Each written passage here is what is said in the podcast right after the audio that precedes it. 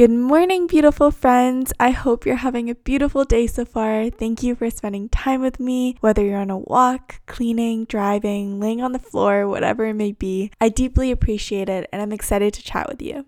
I was feeling super inspired from a conversation I had recently, and I wanted to share it with y'all as well. So, a little bit of a backstory. Lately, I've been feeling a little bit overwhelmed and honestly just constantly exhausted, and I've been really trying to understand where it's coming from. And maybe it has to do with the fact that it's Canada and it's winter. And I know that work has picked up lately for me as well, but I was thinking some more, and I know I usually start feeling this way when I don't do a lot of the things that I know make me feel grounded. But I was trying to dig a little bit deeper, and I know that when I'm not doing the things that I know help me feel grounded or doing things that do energize me, I tend to get tired a lot faster, or I'll wake up and I'm already exhausted. But I know a lot of my friends can relate to me on this, and that's when work or school picks up. The easiest thing I feel like we can let go of is our health. And with me, it was a lot of my little routines throughout the day that helped me feel grounded, clear, and energized. But I also knew that the routine I'm transitioning into now is very different than what I'm used to in school. So, fun fact, I actually just finished my last course in uni in December. I didn't say graduating yet because I think our graduation ceremony isn't technically until like May or June, even if I don't even know if we're going to have one to be honest, but fingers crossed we do. Anyways, you know when it's like exam or midterm season and you know you just have to like grind for either a couple days or a couple weeks, but you know that there's an end date. And then after the exam season, we'd often crash, or at least I would, and I would sleep for days. I would kind of try and catch up on my sleep, and then I'd often get sick afterwards because it was like taking care of myself during that time just didn't exist. It literally just evaporated, and my body would just like die afterwards. But that can sometimes work when it's in small amounts of times. I remember when I did an internship abroad at one point and I was away for the summer and I knew it was just 4 months and I wanted to do absolutely everything I could and I was I had this mentality of like you can always sleep later and say yes to everything. And that worked for me at the time. Also because I knew it was on a short amount of time and I was kind of just running off adrenaline. So sometimes going all in can work when it's in small amounts of time since we can't run on adrenaline forever. But now that I'm no longer in school and it's kind of just work and life blended all together in one, I'm really trying to learn how to adjust to it. And to be honest, it's been a little bit challenging, especially since I'm working on a startup and there's absolutely nothing routine about our day to day. Even though I love the fact that it is constantly changing, it constantly also feels like we're in exam season or sprint mode. But I do need to adjust my mindset and be like, okay,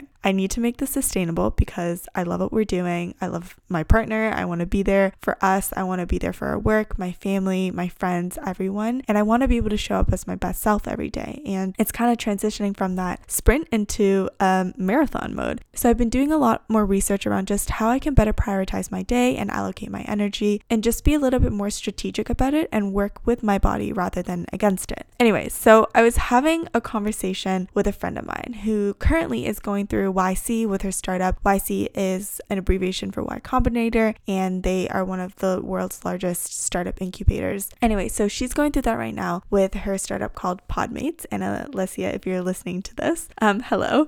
Um, but it's super cool, and basically, it's like remote work meets a baby between Slack and a video game. Check it out. But I was asking her, since she's always doing the absolute most and has been for the past couple years, how she prioritizes things in a day and makes it sustainable and maintains the level of motivation, drive, and energy. And her answer was twofold and super simple, but really resonated with me. So I was really eager to share with you guys. And that was firstly, do more of the things that energize you. And secondly, don't judge yourself on how you spend your time by labeling it as good or bad. So I'll talk about the first one first.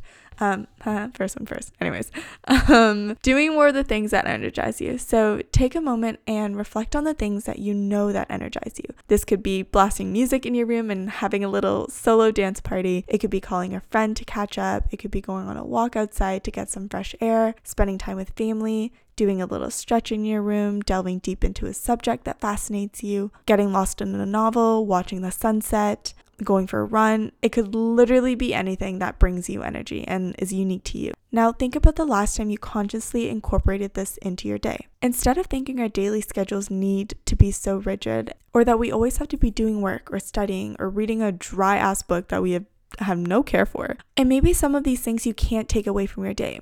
But if those things can be energy drainers in your life, it's important for us to add some energy boosters to our day as well. Something we forget about and that can be very unique to you. Work for some of us can be energizing. I definitely feel that some days. Other days, I don't. And that's okay. But if you're feeling low on energy, think about what's one thing that you know you can do right now. And I give you permission to pause, or you can save it for later today to invite more energy into your life and incorporate those things that bring you joy, make you energetic, and just add a little bit more life to your day. We're allowed to feel joy, we're allowed to be energized, we're allowed to feel happy in winter. Um, also, vitamin D supplements help with that as well, but that's just a random side note. But, anyways, delving onto the second thing. So, it's to not judge yourself on how you spend your time by labeling it as good or bad. So, oftentimes we think we just need to create more structure in our day and that we always have to be productive. And I'm definitely guilty of this, but I was shaming myself for doing things that may seem like I was wasting my time. But I was also finding as I was doing that, consequently, I wasn't giving myself the space to be creative, to be inspired, and to play. And play is one of my intentional words for 2021, along with courage. And as kids, if we really think about it, we spent so much time playing, exploring with our curiosity, being amazed by the world, and just delving into the things that bring us joy. And never for a second did we think, oh, this is a bad way for me to spend my time. At least I sure as hell didn't. I'd be the happiest kid in the world just like collecting rocks off the playground. But especially with this pandemic and our days blending together, it's been hard to separate our days with work, school life, and virtual fun with friends. And it's important for us to remember that there's no good or bad way to spend time. There's just time and we give it meaning, and we get to fill it with what we choose to do. Oftentimes, we label things as what we don't deem as productive, as a bad way to spend time, but that's not true. I'm going to use my friend as an example, and she loves to game, and for some people, you may label that as a waste of time or a bad way to spend time. But she wouldn't have her startup now if she didn't game. It was inspired by her love for video games and just making things more playful and fun. That inspiration is what led her to creating something that brings joy into the virtual work setting today. And inspiration can truly come from anywhere. Sometimes it's important to let ourselves be bored, play, dance, whatever that may look like for us. And again, bringing it back to when we were kids, we would spend so much time playing and we would learn so much. We would come home every day excited to share something new we discovered, we learned, and most of all, we leaned into the things that brought us joy and didn't judge ourselves for how we spent our time. Again, thinking back to when we were kids, we would spend so much time playing and we would learn so much. We would come home every day excited to share something new we discovered, we learned, but most of all,